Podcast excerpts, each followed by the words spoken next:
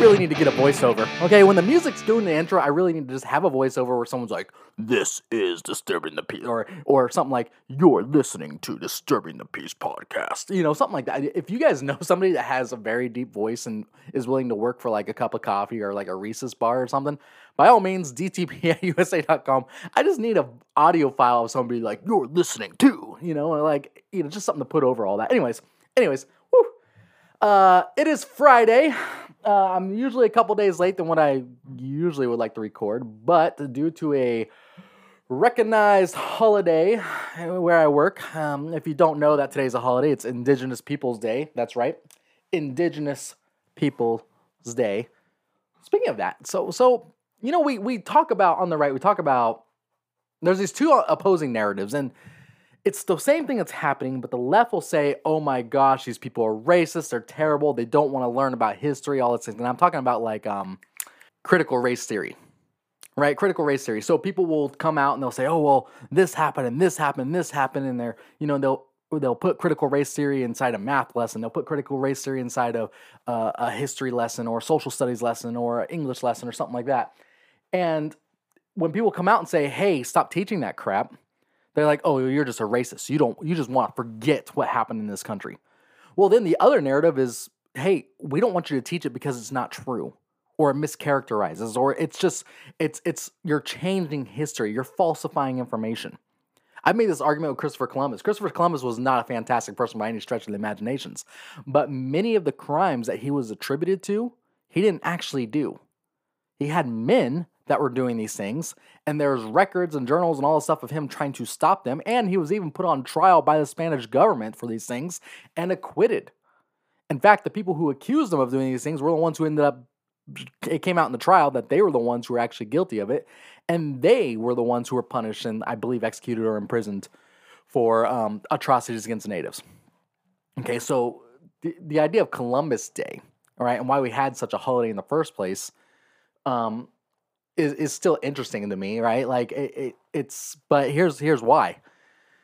Because Europe was suffering a lot of issues, and part of it was resources, and they were actually probably looking at a population explosion and probably another plague, right? Like I, I this was my theory, by the way. This is not me quoting some history book or something. It's just it's my understanding of history and me just kind of drawing my own conclusions from it the reason why we saw Columbus as such a great figure was because he actually saved a continent in a way. When he charted a course to the west and found new land and new resources, and yes, there were people here.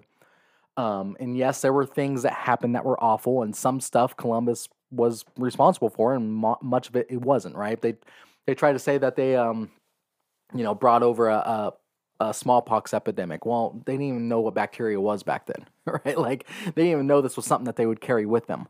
So you can't say that, right? That that implies intent that they didn't have, or there's no reason to believe they had it, right? So there's stuff like that, and so. But what he did is he basically saved the continent of people when he brought new resources and and opened up new lands and traded. The first people that came to the United States as we know them today were people who were escaping religious persecution. They just wanted freedom.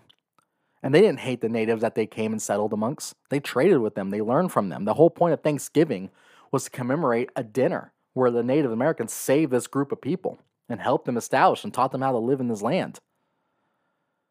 Okay, like, and I only bring this up because there's a popular movie that's coming up right now called the the the Woman King, and it again is a film about fighting the patriarchy, fighting colonialism, fighting, you know, these evil Europeans that were coming into Africa and stuff like that. And it's essentially rewriting history. Because colonialism, again, not perfect. There was plenty of things that went wrong and was inappropriate. However, there was a lot of infighting and slave trading and murdering going on amongst tribes and groups of people at the time. And colonialism put a stop to all of that. Right? The British Empire put a stop to the slave trade long before the United States did. Okay, there was there was a lot of good that came from these things. So when you want to fight that kind of stuff, you have to take the good with the bad and understand that there was a lot of good that came with it. So, anyways, I don't know why I got in this weird random tangent. This is not what I was planning to talk and open up with. I was going to open up with a big fat I told you so. A huge I told you so especially uh, the certain individuals out there who like to make complaints about me and and like to hate on my podcast and stuff. It, it's just a whole nother I told you so. And of course, I'm talking about January 6th. Why? Because the left loves to hammer it and talk about it over and over and over again about this protest and this riot that occurred at the Capitol and how it got out of hand, but yet they want to completely forget about the 180 days of rioting had nationwide, including a full on assault and seizure at the White House where Antifa and BLM rioters burned down a guardhouse, injured 50 Secret Service agents. Um, the president himself, Donald Trump at the time, had to be rushed into a bunker. They called him Bunker Bitch. Okay, they did all these terrible things, and yet January 6th is the day they want to talk about. I mean, it's classic narcissism, right? They cause all these problems, do all these things, and then the one person does something or they just respond to something that just didn't look right and yeah, sure, it was inappropriate, it was wrong. Okay, I've condemned January 6th, that, that whole action, many times, just like every other conservative commentator and conservative politician ever did, unlike the left.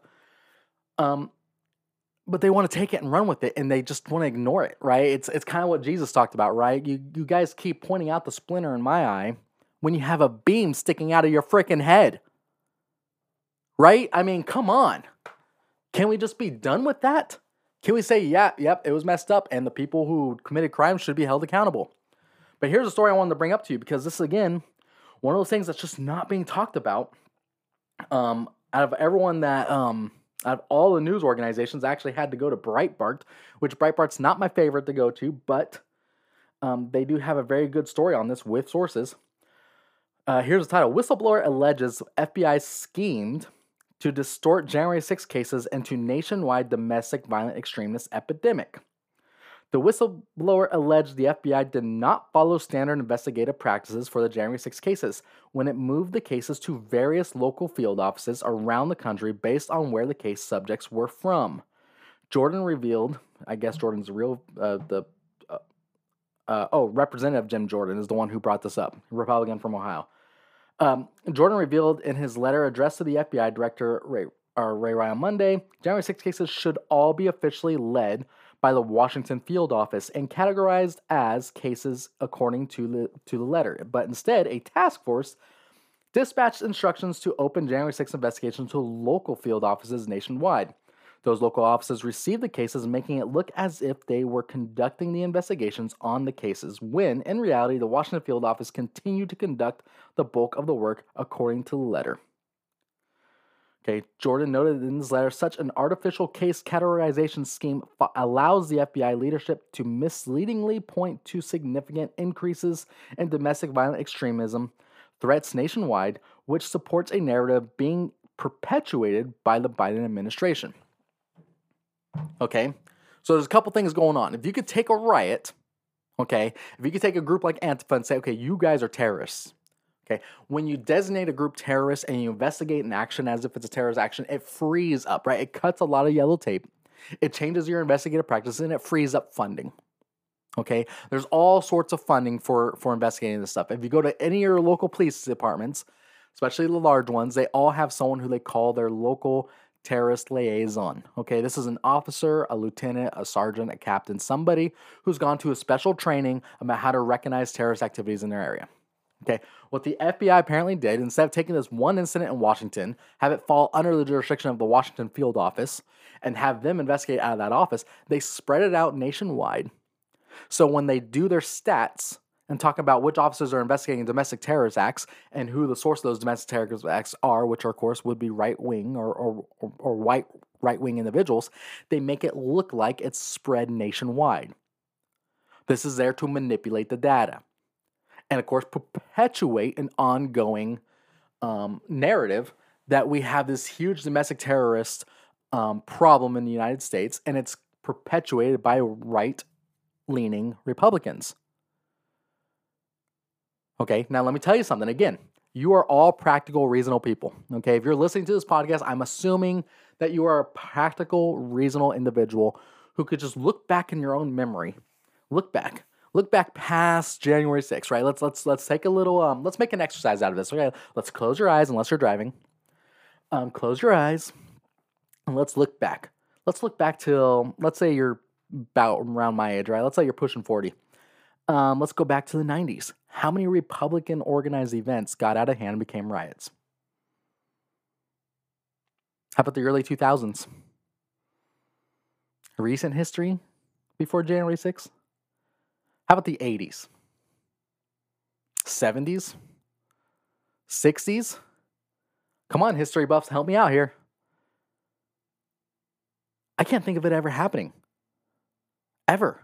And I could be wrong. DTP at USA.com, right? If you, if you could think of a specific event, okay, where it was a Republican political event, okay, I'm not talking about uh, Nazis or, or KKK or like five people show up from some radical, you know, organization and stuff, and you're like, well, those are Republicans. No, they're not. Shut up.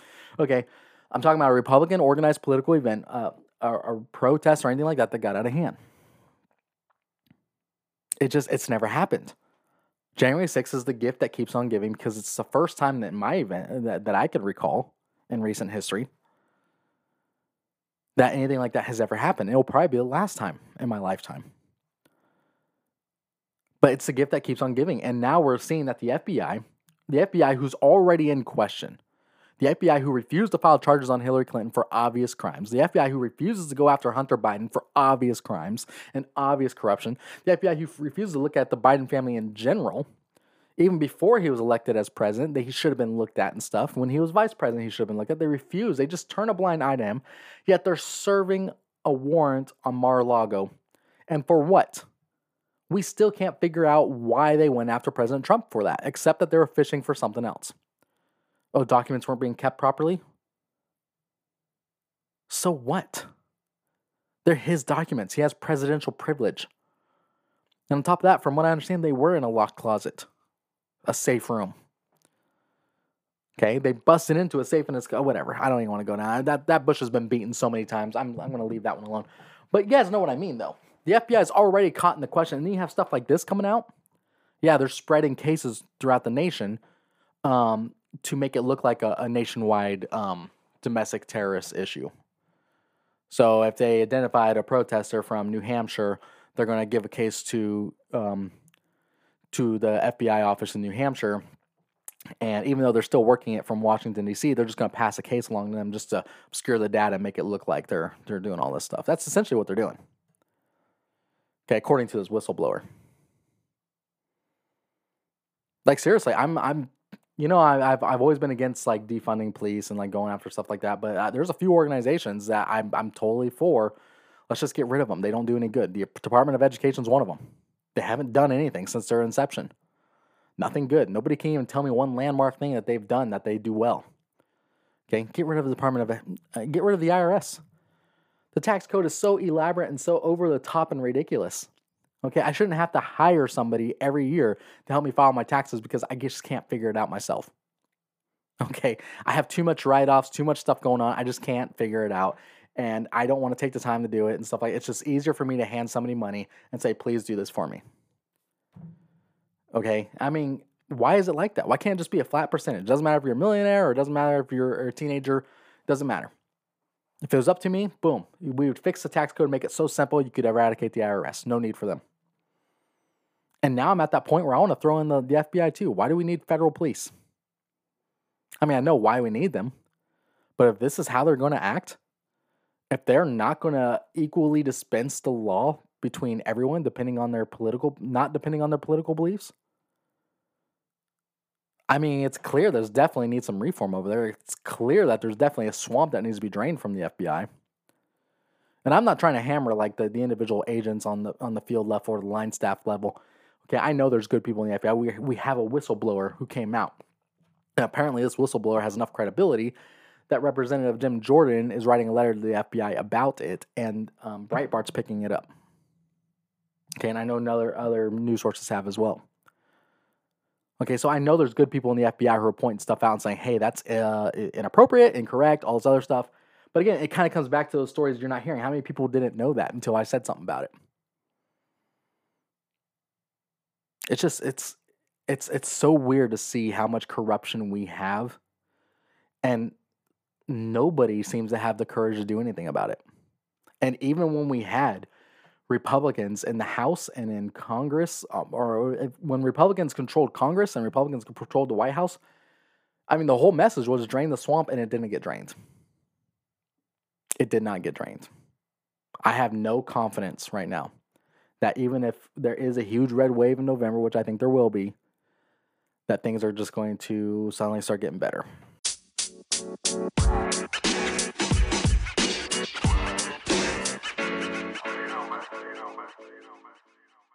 Hey folks, if you're like me, I get really sick and tired of spending five, seven, eight, twelve bucks every day at Starbucks or Dutch Brothers or one of these other coffee places. And then you turn around and hear about places like Starbucks and how they treat law enforcement and how cops are getting kicked out. Well, I got a new company for you, right? If, if you're at that point where you just want to make good quality coffee from home, I want you guys to check out my new friends, 1097 Coffee. This is a law enforcement and veteran owned local first responder themed business. Now, I want to pull this little expert from their website, 1097coffee.com, all spelled out, no no numbers.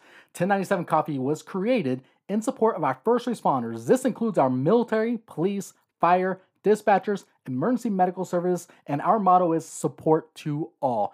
If you're looking for a company that supports causes you believe in, check out 1097coffee.com and order from their either medium dark or dark roast selections. That's 1097coffee.com, and you could also find them on Facebook or Instagram.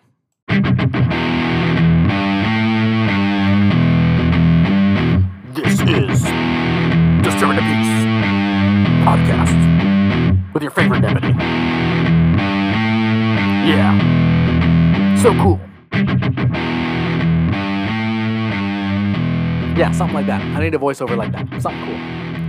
Anyways, all right, and we're back. all right, another story. Uh, interesting, interesting. So, um, well, I don't know how to start the story, so I guess I'm just going to tell the story. In the summer of 2015, 32 year old Edward Goodwin was killed by two former friends, Ricky Hurt and Eldred Smith, due to an alleged drug deal gone wrong. The killers tied cinder blocks to his body and threw him into an unnamed pond in Butler County. Hurt and Smith are both serving time for the murder. During an investigation in November 2017, the, the Butler County Sheriff's Department drained a section of the pond, and officers found partial remains that they identified as Goodwin's. By recovering femurs and pelvis, police were able to charge Hurt and Smith for the crime. Edward Goodwin's mother, Connie, 57, said the sheriff's department claimed they would recover the rest of Edwin's, Edward's remains at a later date, but after years of waiting, she decided to take matters into her own hands. Connie said the department repeatedly gave her excuses as to why they couldn't why it couldn't finish the job.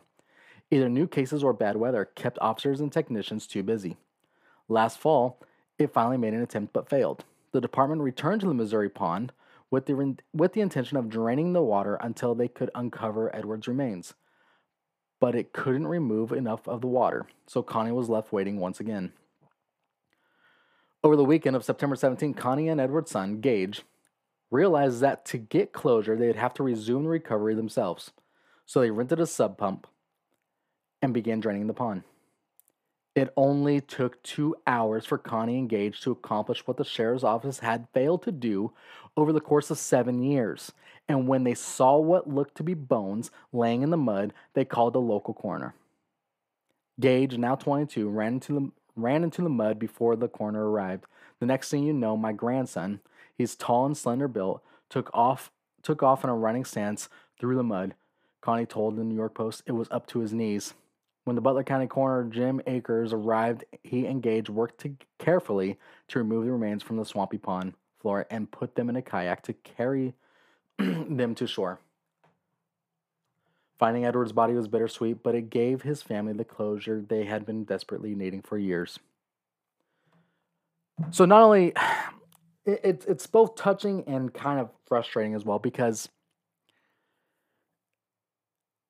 first of all, I'm I'm glad this family was able to get the rest of his remains. Hopefully they get closure.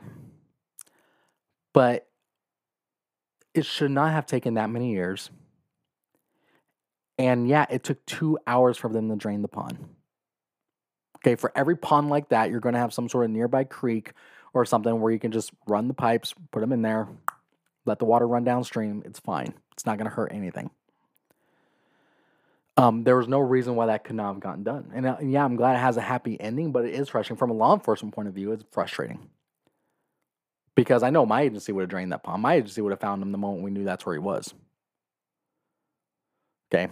We would have had sonar technology out there. We would have, we, we you know, we recovering bodies from water is not a new thing to us. Um, um, Um, but yeah, it's just so frustrating. And yeah, sure, I'm glad it has a happy ending, but I mean, how embarrassing that must be to your local sheriff or to the local agency that was handling that investigation. Be like, yeah, we can't do it. I mean, this lady's been calling them for years. They probably had a nickname for her. They probably looked back and be like, oh gosh, Connie's calling again. Oh my goodness, why can't she just let it rest? Well, I wouldn't let it rest either.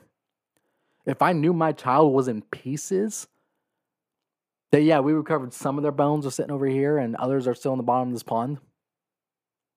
Yeah, I think I'd have a hard time letting it rest too. Especially when they're telling her, yeah, we're going to get it done. We're going to get it done. They shouldn't have stopped. Recovering only part of his body wasn't the job, it wasn't the full task. Get the whole job done.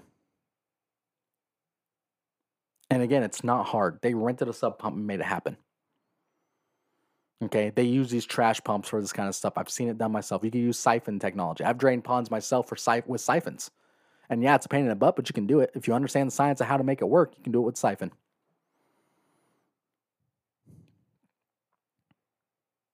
I mean, yeah, I would be embarrassed. I'd be embarrassed. If I was Miss Connie, I would have been going against that elected sheriff every single year. He made me promises he didn't keep. Yeah, that'd be frustrating.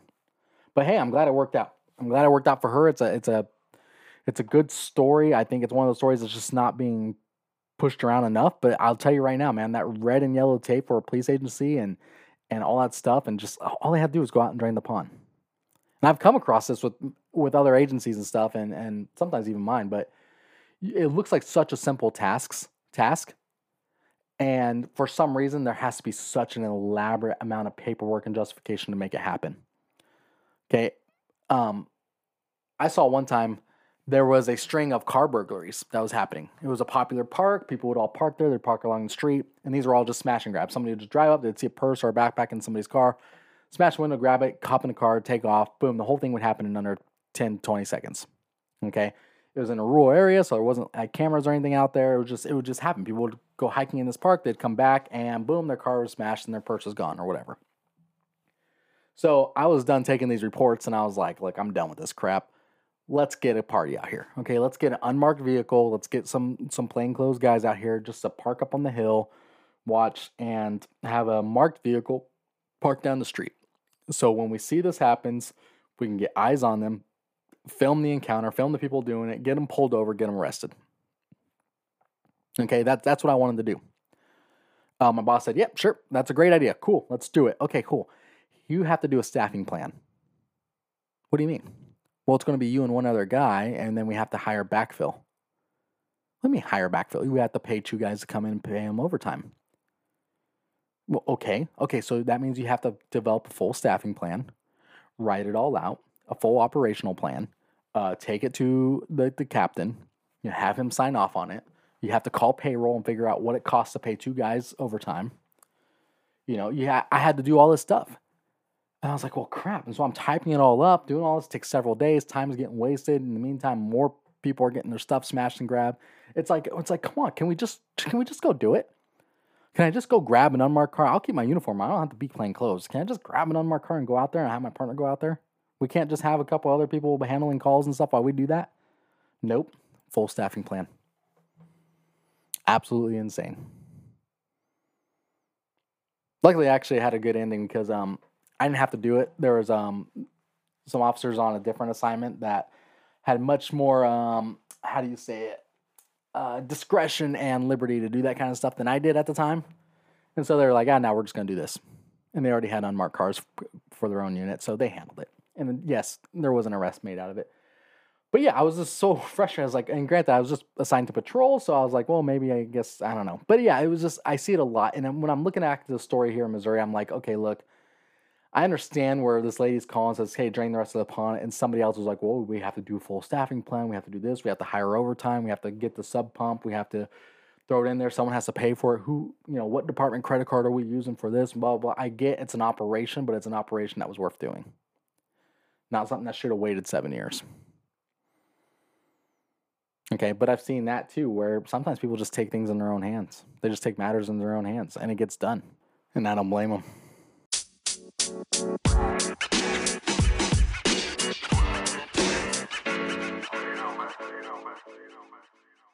Hey folks, I realized the gold commercial for this was getting, well, old.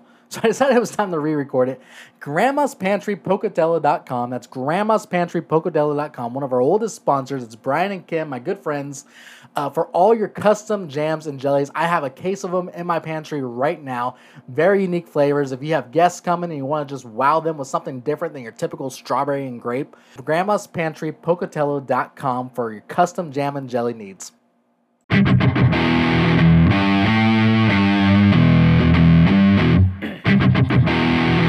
This is disturbing the. Nope, nope. Has to be a deep voice. Needs to be much deeper.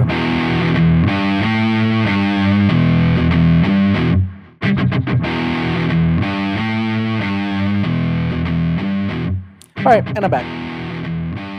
You know, if you listen to the show for a long time, there's there's a ongoing thing I've been kind of a theme that I brought up several times, and it's um if you see something, say something right? If you see something, say something, right? If you're if you're looking at, it, you got new neighbors renting the house next door, and you see them moving a bunch of fertilizer and diesel into their in the garage, you should probably say something, right? If you see uh, your uh, your kid's friend posting on social media about wanting to shoot up the school, say something. If you see them posting a lot of ammunition and magazines and stuff, uh, guns and stuff on their social media feed, and it's clear that they're not out trying to go hunting or trying to do any type of activity involving those things, you, you may want to say something, right? And I'm not a big fan of whistleblower or red flag laws or anything like that. I'm just saying that some things are worth saying, right? For every rule, there's an exception. Um, so I want to tell you guys a story from Hawaii when a young lady and some heroes, um, their paths kind of crossed, and it was uh, more or less fate. But it all kind of comes down to that same thing. If you see something, say something. Um.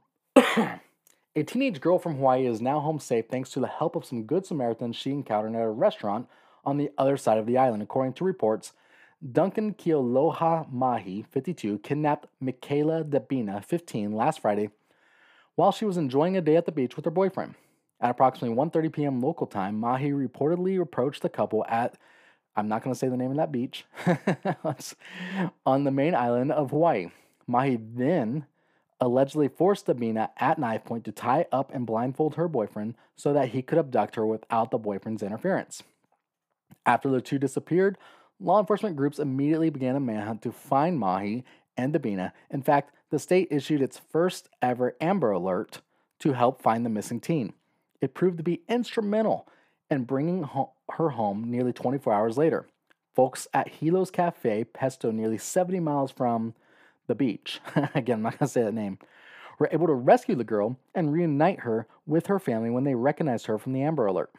A host at the cafe, Bridge Hartman, said said he noticed that the, something was off about the young girl and the old gentleman, older gentleman. The dress Dabina, Dabina had been wearing at the beach was discovered abandoned with her cell phone near Lakona Airport, and she was now wearing ill fitting men's clothing. She was also having a heated discussion with her companion, Hartman claimed. Even if it wasn't her, my brain was like, I need to get her. Then I realized it was her, he recalled, and I yelled out, That's the girl! That's the girl from the Amber Alert. Hartman then managed to free Damina from Mahi's clutches and steer her towards the rear of the restaurant for safety. Another woman at the restaurant helped her call her mother. Her mother, um, Cherise Share, is what she goes by, called the, called the helpful restaurant employees and patrons heroes who had ripped Michaela from her abductor. So here's the thing. Here's a couple things that I'm going to point out. One, this is a worst case scenario, right? This is a worst case. When you tell your kids not to talk to strangers and nothing like that, this is what you're afraid of. You're afraid of them getting kidnapped. And there's literally an infinite number of reasons why somebody may kidnap another person. Okay. Issue number one she was held at knife point by a middle aged man and forced to tie up and blindfold her boyfriend at a beach. Now, I don't know exactly where they were, if they're more in a secluded area. I don't know if there's a cave or something nearby. I don't know if they were um, making out under a pier or something. Uh, but first of all, if your kid's getting abducted, have this conversation with them. If you're being abducted, um, make a scene, scream, yell, throw things, make a scene. He held them at gunpoint and she tied up her boyfriend. Other thing, um, obviously she tied him up too well, right? Like I'm pretty sure I'd be giving him some pretty loose um, tyings and stuff like that, and it'd be a pretty loose blindfold. Okay, like enough for 30 seconds later he could be right on our tail, kind of stuff. Um, but yeah, make a scene. Okay, and then of course it comes back to this: if you see something, say something, right? In the restaurant, right? A lot of people when they see conflict when they see something that's inappropriate or you see people don't like to get involved right it's like oh no that's just their thing. That's just their you know just don't get involved. Don't make a scene you know they're they're they're upset they're arguing. No. Get involved. Say something. Hey man you don't need to talk to her that way. Hey man knock it off. Folks is there something i can help you mediate? Right? Like uh, like it, it's you know what i'm saying? When people are drawing attention to themselves in a negative way sometimes the best thing you could do is point it out. Put them on the spot. You know what I'm saying? Like, like, like, let it happen. Okay. Then of course the patrons did exactly what they should have done. They got involved, uh, got her away, got you know, called her mom and all that stuff. I don't, you know, the guy I think is now serving time in jail. Um, and here's the thing. Here's the other thing he did. He he left her dress and um, her cell phone by the Kona airport. That's interesting. That's an interesting tactic because it indicates that maybe he got her onto a plane. It would have been very hard to get her onto a plane, obviously, if she's going against her will. But the other thing is, here they are in a public restaurant. She didn't exactly have handcuffs on. You know what I'm saying? So, so talk to your kids about this kind of stuff. Run away, make a scene. Say, no, this man grabbed me. I don't know who this is. He kidnapped me from this beach. I'm the girl from the Amber Alert, or I'm the boy from the Amber Alert. You know what I'm saying? Like kids, they get scared, they get locked up, they don't know what to do. And they don't know what to do because we're not having those conversations with them. So have those conversations with them. Okay, I mean, I'm no expert in parenting, but I'll tell you right now, I can't, I've said this before in this podcast. If you listen to me for a long time, you've heard this, and I'm sorry, bear with me. I was a school resource officer. And I would sit down and have these conversations with parents, and they would come to me and they'd be like, Oh, my kid knows better. My 13 year old knows better. My 14 or my 15 year old knows better. And I couldn't help but think to myself, or sometimes even say it out loud, I'm like, Do they know better? Because if you're not having those specific conversations with them, if you're not spelling out in detail what your expectations of their behavior is, then they do not know better. Okay, I make it very clear at the beginning of every school year to sit down and have a family meeting and talk to my kids about, hey, this is what I expect your behavior to be in regards to your teachers. This is what I expect your grades to be outside of school. If I'm at work or whatever, this is what I expect your behavior to be. Okay, I expect you guys to be respectful. I expect you guys to stand up to bullies. I expect you guys to stand up to bullies who are bullying other people. Okay? I expect you not to drink. I expect you not to do drugs, and I do not want you having sex. Right? I have those conversations. And yes, it's sometimes uncomfortable. It's sometimes awkward for my kids. It would be awkward for me, but I don't really have any feelings anymore. So I don't care if it's awkward. Okay? I'm going to get my message out there. Okay? My teenage son has a little girlfriend. Seems like a nice little girl. Very nice. And I tell him all the time that is not your future wife. That is somebody else's future wife. That's somebody else's little girl. And you need to make sure you're respectful to her and that you keep your hands to yourself. Those are my expectations. So when they make those mistakes, you know, when they do mess up and they experiment like smoking something or drinking something or whatever it is, or staying out too late or whatever like that, at least I can sleep at night knowing that I communicated to them what was needed and they knew. So when the discipline gets handed down, they already know it's coming and they're not even mad about it. They own their stuff. I was just telling somebody the other day about that. I was like, you know what? When I have to discipline my kids, I never get I never get clapped back. I never they never fire back to me. And the reason why is because I tell them in advance, hey, if your grades are bad, this is going to be the consequence. You know, if I catch you doing drugs or drinking, guess who's not going to be playing football for the rest of the season? You know, guess who's not going to be on the cheer team? Guess who's not going to do this or that? Guess who's not going to have a phone for a long time? You know what I'm saying? Like they know the consequence. So when it happens, they're like, yep, I knew it was coming. Here's my phone. Okay, I'll turn in my uniform. You know, I'm not saying I expect my kids to be perfect. I expect them to make mistakes. But I get a lot less conflict in my life and in my personal life when I give them a total heads up about what's coming if certain mistakes get made. And I get a lot less of them making mistakes because I have those open conversations with them about my expectations of their behavior. It works. It really does. So yeah, when you're looking at your kid and thinking, well, my kid knows better than to be disrespectful to a teacher. No, did you have that specific conversation with them? My kid knows better than than than to steal. Really? Have you ever sat down and talked to him about stealing and how that affects him? How that affects uh, the people you're stealing from? Right? Like if you're not having those specific conversations with people, you're messing up. You're falling short. Right? Do not be afraid to have those, what you may think to be an obvious conversation with somebody and have it anyways. All right, I think I'm going to leave right there. There was a really gross story I was going to share with you guys. It was about a guy who, um, well, yeah, no, it was really gross. Basically, his his wife passes away in the middle of the night. All right, I'm just gonna have to share it with you guys. Hold on, let me pull it up here for a second. Oh, it's so gross. Uh, it's hard to go from like a serious topic to like suddenly go to something like this. All right, where's it at? Where's it at? Where's it at? There's a bunch of other stories in here I wanted to share with you guys. All right, teenager blows up some people. I'll save that for next time. Man called paramedics to report his wife passed away during the night. When paramedics showed up, he was well, making love to his dead wife.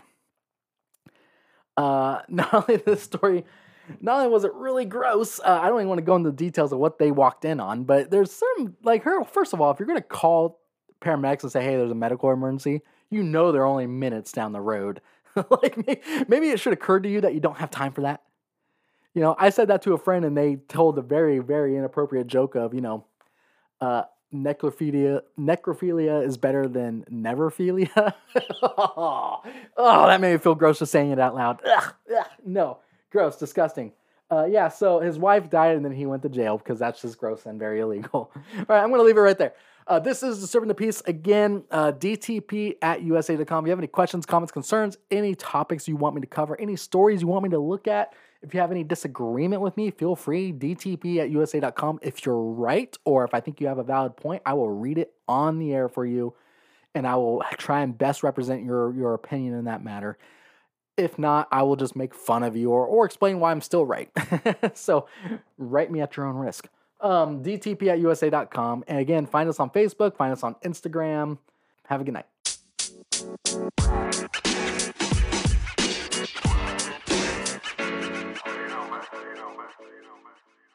Yay!